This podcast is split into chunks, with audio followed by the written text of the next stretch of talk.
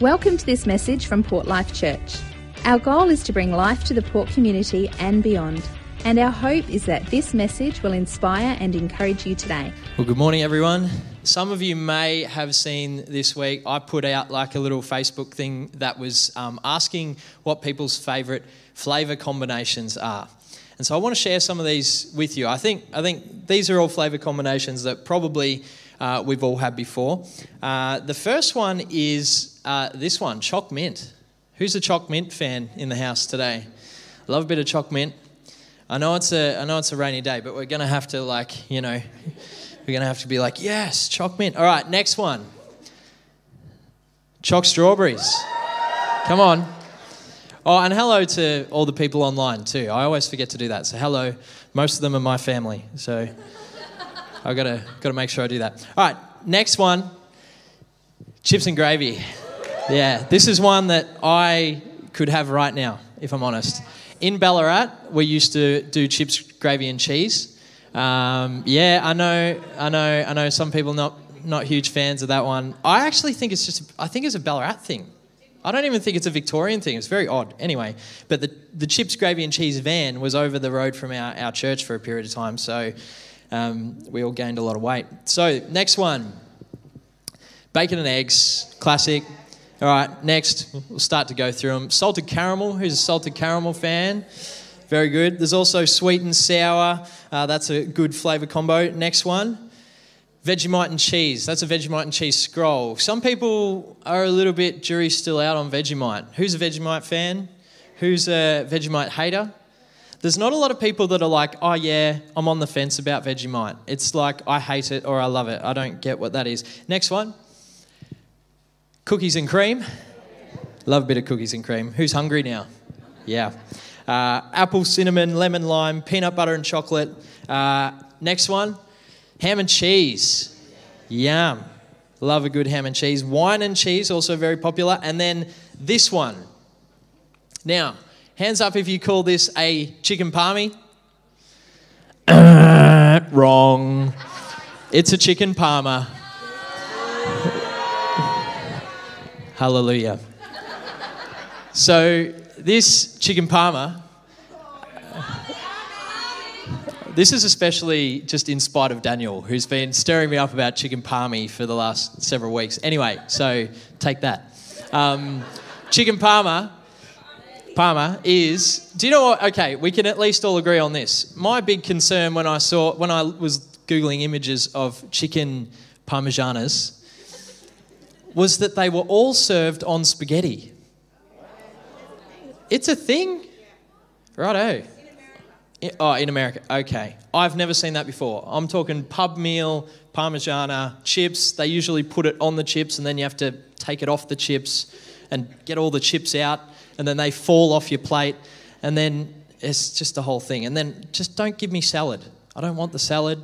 Anyway, I just want the chicken parma, parma, and the chips but put the chips on the side, please. Anyway, so chicken breast, uh, cheese, and the sauce and whatever, it's a great flavor combo. But you know, other flavor combos don't immediately seem to go together but actually do. I think salted caramel is an example of that. But I remember when I was in, um, Kirsty and I went to uh, America uh, to visit my friend who had uh, one of my uh, really close mates uh, who ended up being the best man in his wedding over there. We went over there, and his, his wife that he, he'd left Australia to go and, and meet and marry over there, she introduced us to uh, the peanut butter and jelly sandwich for the first time. And at that time, this is probably like, I don't know, seven years ago or something. It was a little while ago. And I wasn't even really a peanut butter fan at that point. Now I'm like a peanut butter fiend.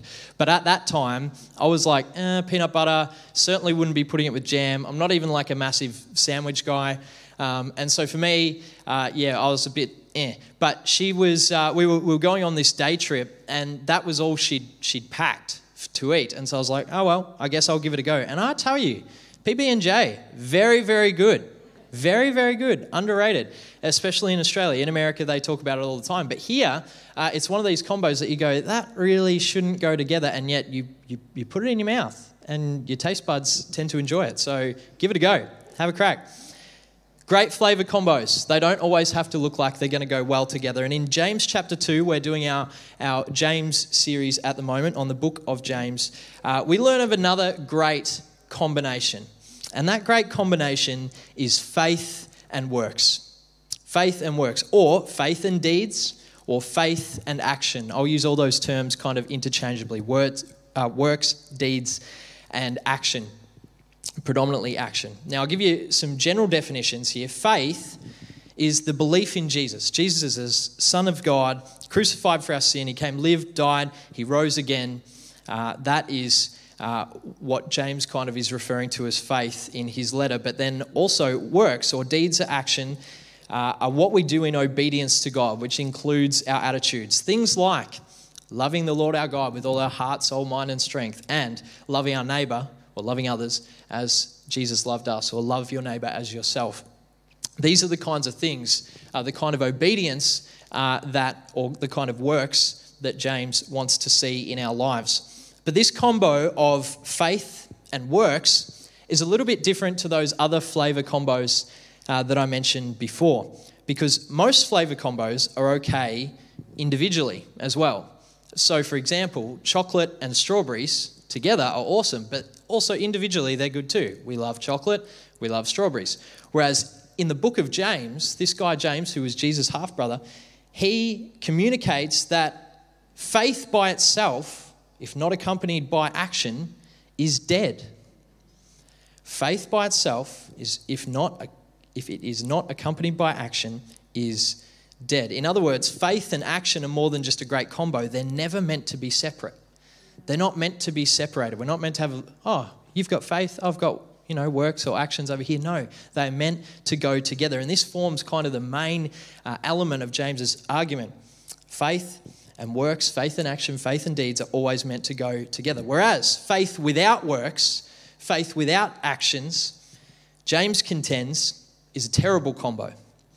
I also asked people what terrible combos of food they had had. Faith without works and actions is like Nutella on bread dipped into tomato soup. Faith without works and actions is like a Weet-Bix, a wheat bick with a Kraft single cheese wrapped around it. Faith without actions is like Vegemite flavored Cadbury Dairy Milk, which actually happened and was commercially sold for millions of dollars, which is crazy to think about. Faith without action, this is my personal favorite, is like chicken milk. Chocolate Nesquik milk with powdered chicken stock put in it and stirred in. Chicken milk. Try it today.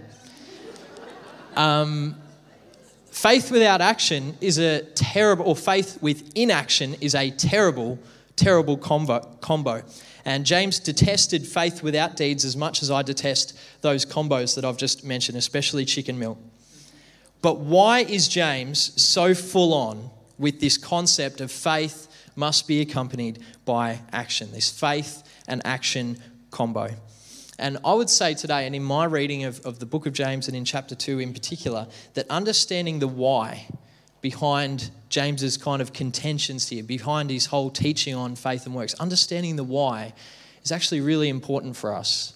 Not just understanding what he's saying, but the why behind it has huge impacts, not only on us as individuals and followers of Jesus, but on our churches, on our homes, and all environments that we find ourselves in. It's an important question to ask. The first why why is James so harsh about this? Why is he so full on about this faith and works combo? Is so that we'll be judgment ready. Sounds a bit odd, but bear with me. So we'll be judgment ready. James was Jesus' half brother, and he would have known Jesus' teaching on faith and action. In Matthew 7 21, Jesus says, Not everyone who calls out to me, Lord, Lord, will enter the kingdom of heaven. Only those who actually do the will of my Father in heaven will enter. It's probably one of the scariest verses in the whole Bible. Not everyone who calls out to me, Lord, Lord, will enter the kingdom of heaven. Only those who actually do the will of my Father in heaven will enter. James, knowing Jesus, would have known that teaching very well. James knew that every person would one day face judgment for their actions here on this earth, would one day have to give an account of their life to Jesus. just saying, I'm a Christian, wasn't going to cut it.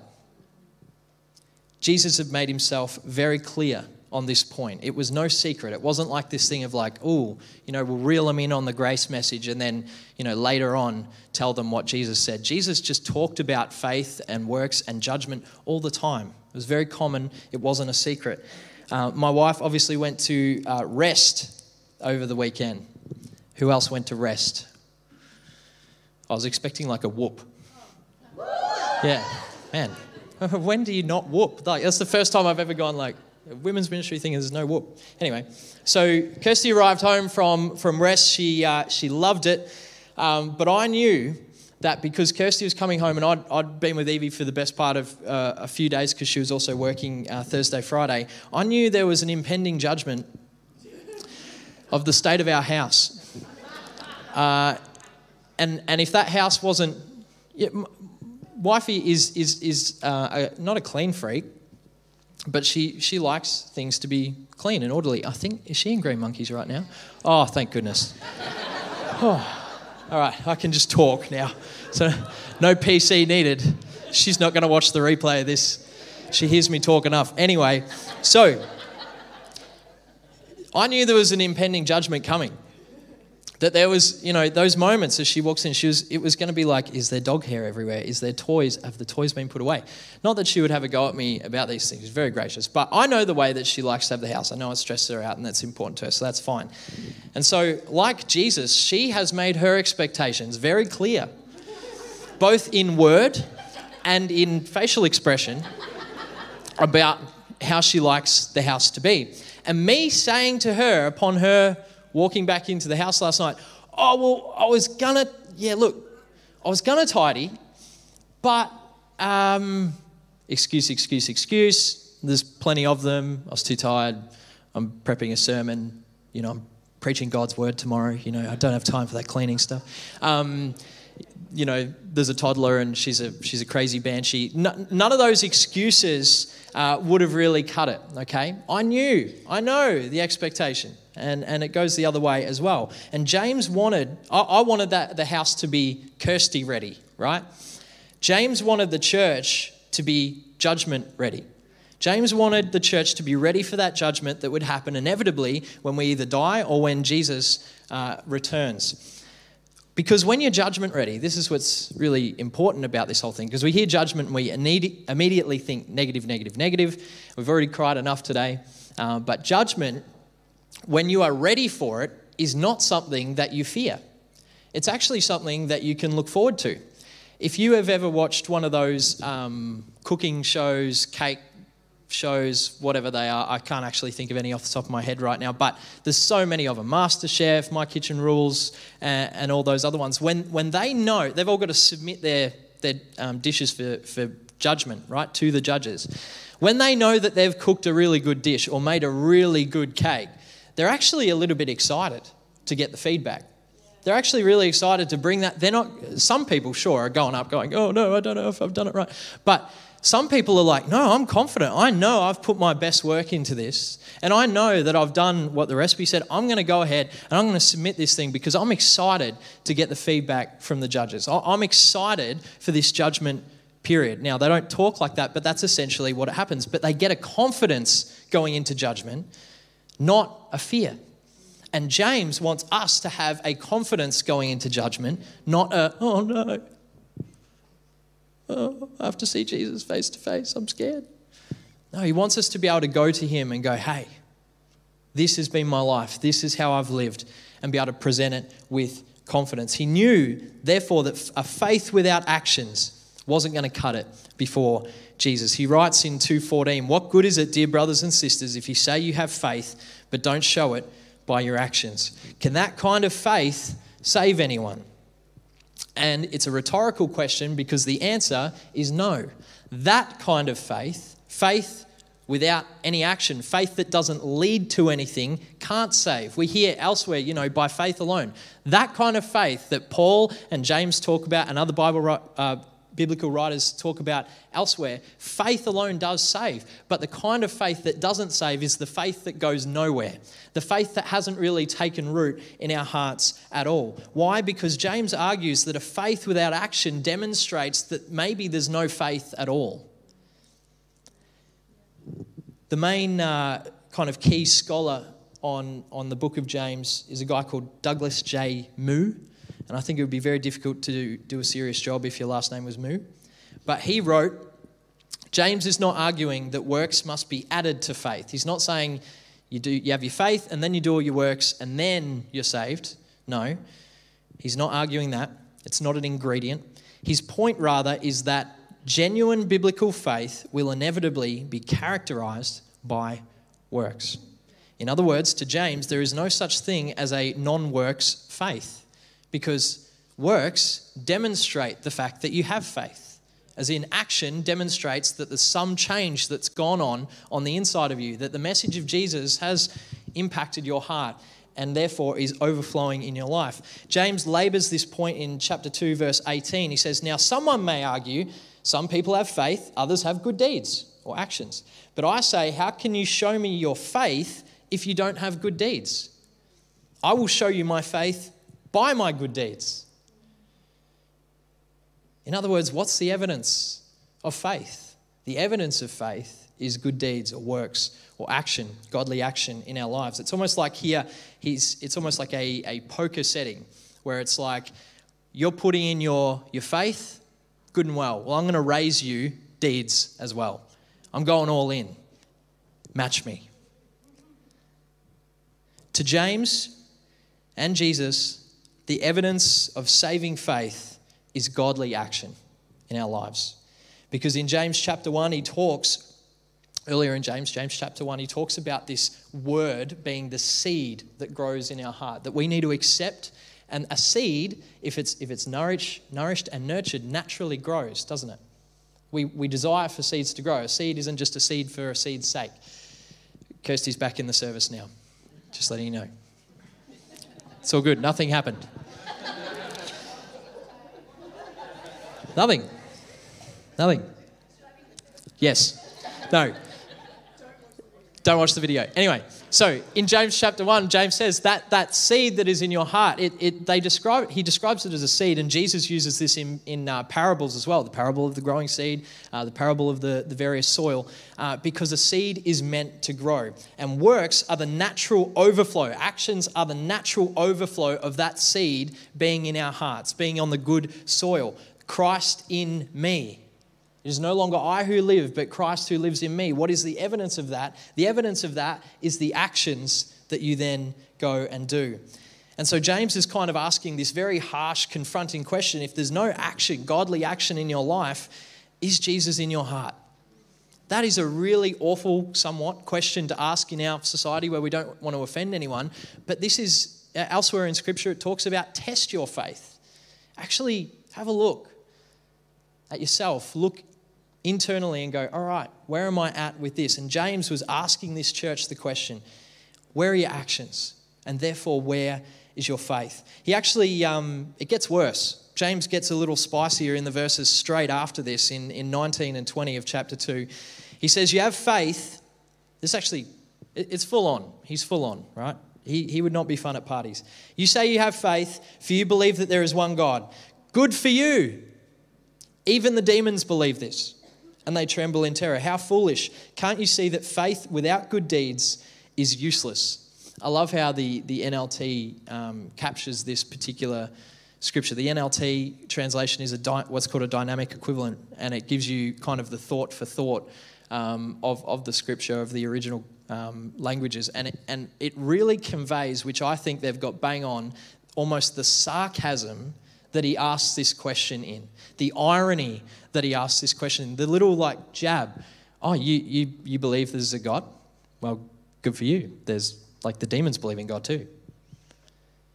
If you read this a few times, he's basically comparing an inactive follower of Jesus with demons. Not saying they're demonic, but he's, he's just making this little link. He's not talking about backslidden Christians. He's not even talking about atheists. He's saying those who say they are, but then do nothing. He's saying, You believe in Jesus? Cool. Even demons believe in and know Jesus. And we know that even demons acknowledge Jesus' authority in Jesus' life. He would go and there would be demon possessed people, and they'd be like, Away from us, Jesus. We know you are the Son of God. Even demons are able to acknowledge that Jesus is the Son of God, the Son of the Most High God, the Messiah. They were able to recognize all those things. And if even, even demons can do that, what makes the true Christian different? actions, works, deeds. The Christian lives for Jesus. The demon does not.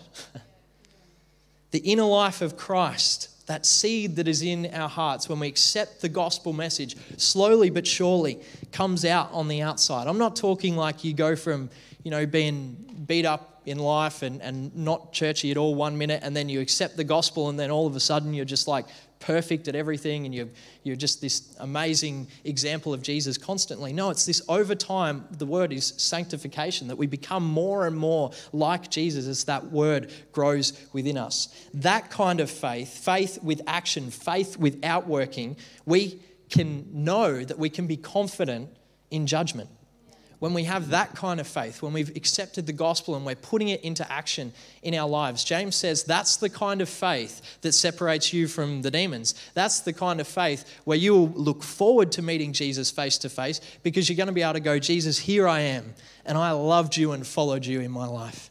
I know about you, I want to have that conversation with Jesus at the end of my days or when he returns. So, what was my original point? So we'll be judgment ready. The second Sorry, I forgot. The second one, the second reason why he's so full on, the second reason why James is so, um, yeah, dogged with his presentation of this faith and works um, motif is that it, he knows that it transforms the church and it transforms us and it transforms communities. I haven't written this up there, but it trans- can transform homes, any environment. James saw firsthand what faith without action led to in the church. And there's, there's a lot of things that I'll very quickly cover. Basically, he saw people claiming to have faith, but consistently and unapologetically, and let me stress those words consistently and unapologetically, not like, oh, you know, we all sin, we all make mistakes from time to time in these areas that I'm about to, or that are up there. Um, but he's like consistently and unapologetically people claiming to have faith, but they're not controlling their tongue, the way they speak, the way they act.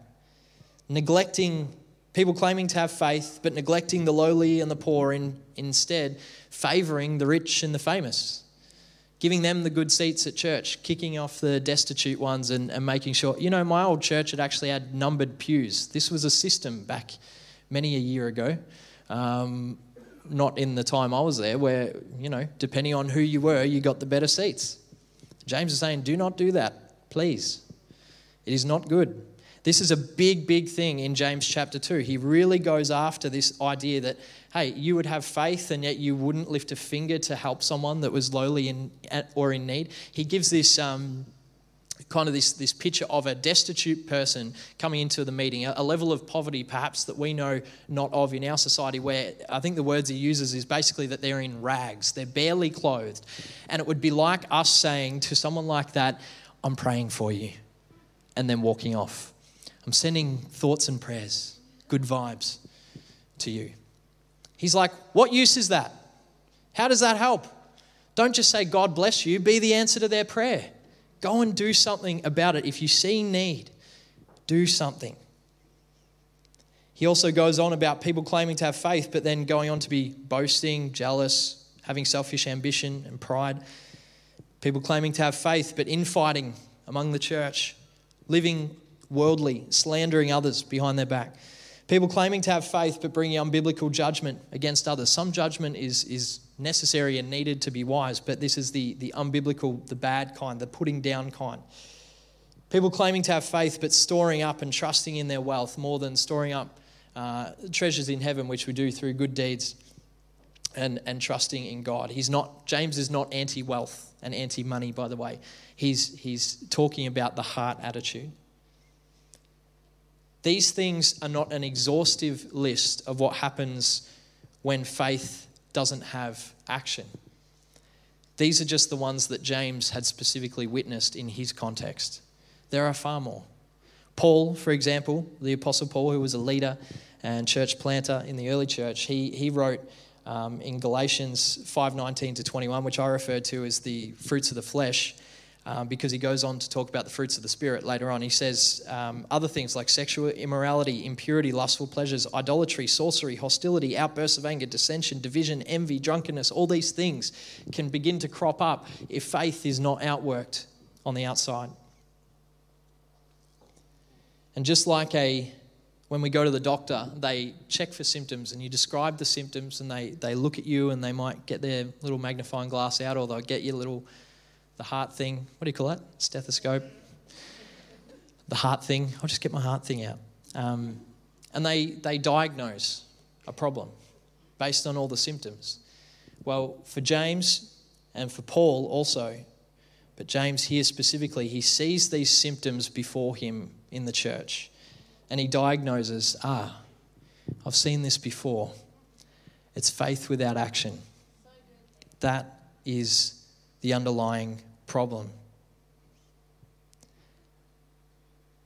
And what does James prescribe as a remedy to this faith without action issue? Well, interestingly, you'd think that he would just write to them and say, Do more. Do more, do more, do more. Stop doing bad, do good, the end. But that would actually just be an outside in approach, which is behavioral management, which doesn't really work long term. Uh, if we change the outside and nothing's going on on the inside, uh, then that becomes a bit Pharisaic. And Jesus criticized the Pharisees for that same thing. Oh, you're all polished up on the outside, uh, but then on the inside, you, are dead. And so James instead uh, takes a different approach, and, and, and much of what he prescribes um, is brought in in chapter 1. Firstly, he says we need to accept we need to accept the Word of God, which is that the Word of God that has been sown into our hearts, the gospel, the message of Jesus, that Jesus came and died to save sinners. That is the seed that we need to really and truly accept in our lives. Not just go, oh, yeah, I acknowledge that that's a thing, but actually go, no, this needs to be the cornerstone of my life. This needs to be, my innermost being needs to be all about the fact that Jesus came and died for me. Accepting that message, the internal part, is the first step. The second, or the second key, is to hear. And I would add, read the word, which is the Bible. And we can do that through, sure, attending church and hearing the message, the word preached, that's great. But also, we obviously stress the importance of the spiritual discipline of getting into the Bible yourself asking the questions. You know, if you if you read it and you don't understand it, write the questions down, bring it to someone and go, "Hey, going into a life group can be really handy for that as well." Any opportunity you can get to get the word into you is not time wasted. It is time well spent. The word gives a framework for the action that we then need to do. It's like a it's like a manual. And that leads us to the third thing, which is do. Now, note that do isn't number one, do is number three. It's accept, hear, and then do. Accept, hear, do. Be doers of the word and live out your faith.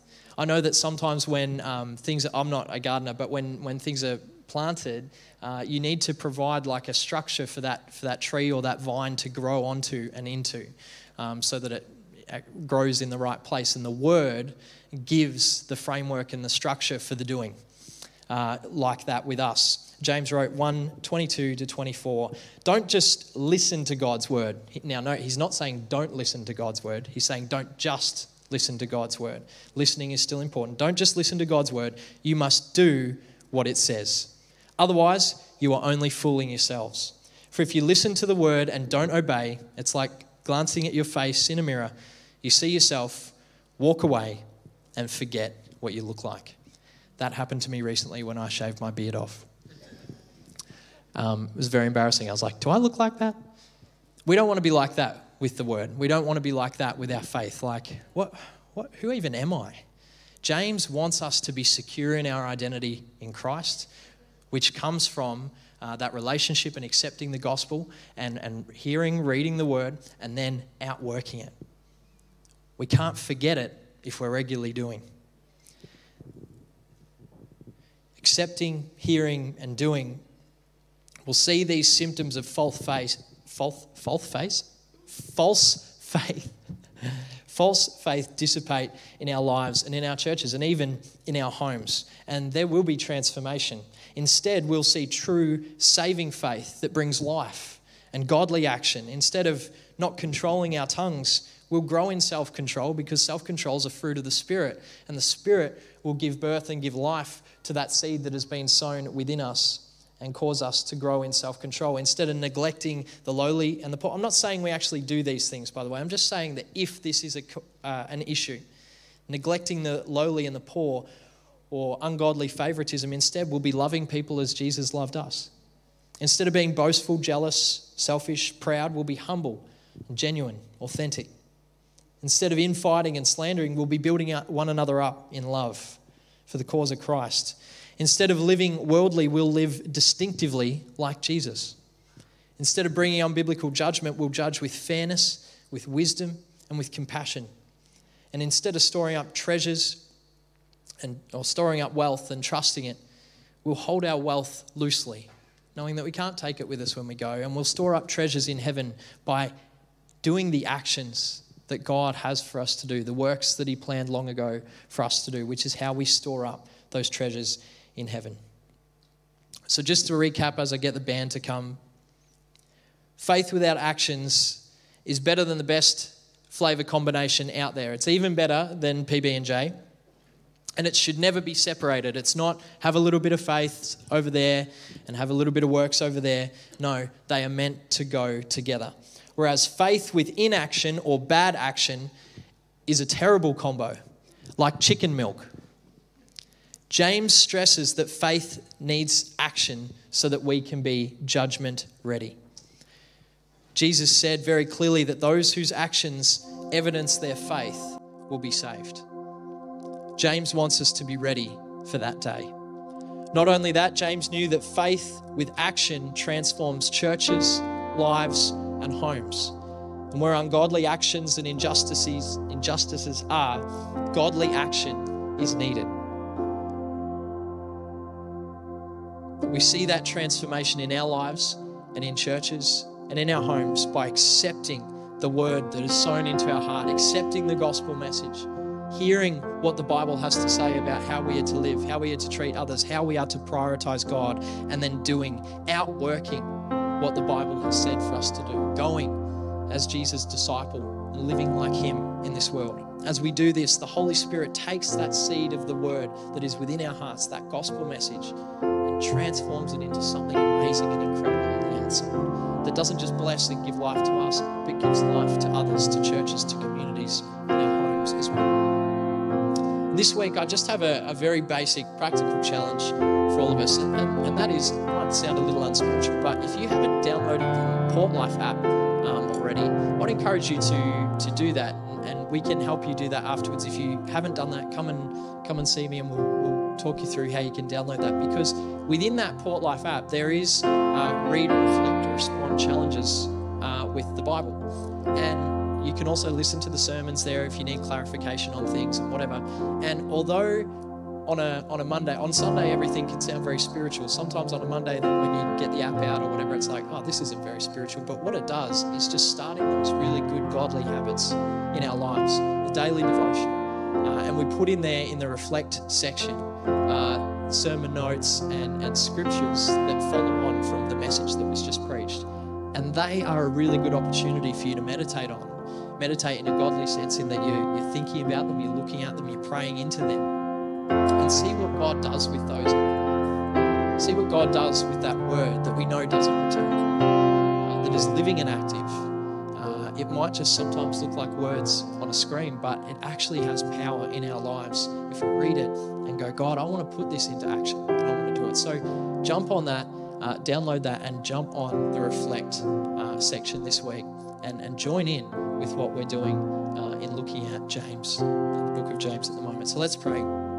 God, we just thank you so much uh, that you have given us this text that does help us be not only be judgment ready, but also helps us bring transformation to our not our lives, but our, our communities and our homes as well. God, you're a good God. We know you don't desire for any to fall away or any to perish, or any to not receive eternal life. We know that the, the, these biblical writings, though, that they can, though they seem harsh sometimes challenging at times, you've got them there to help direct us onto the right path.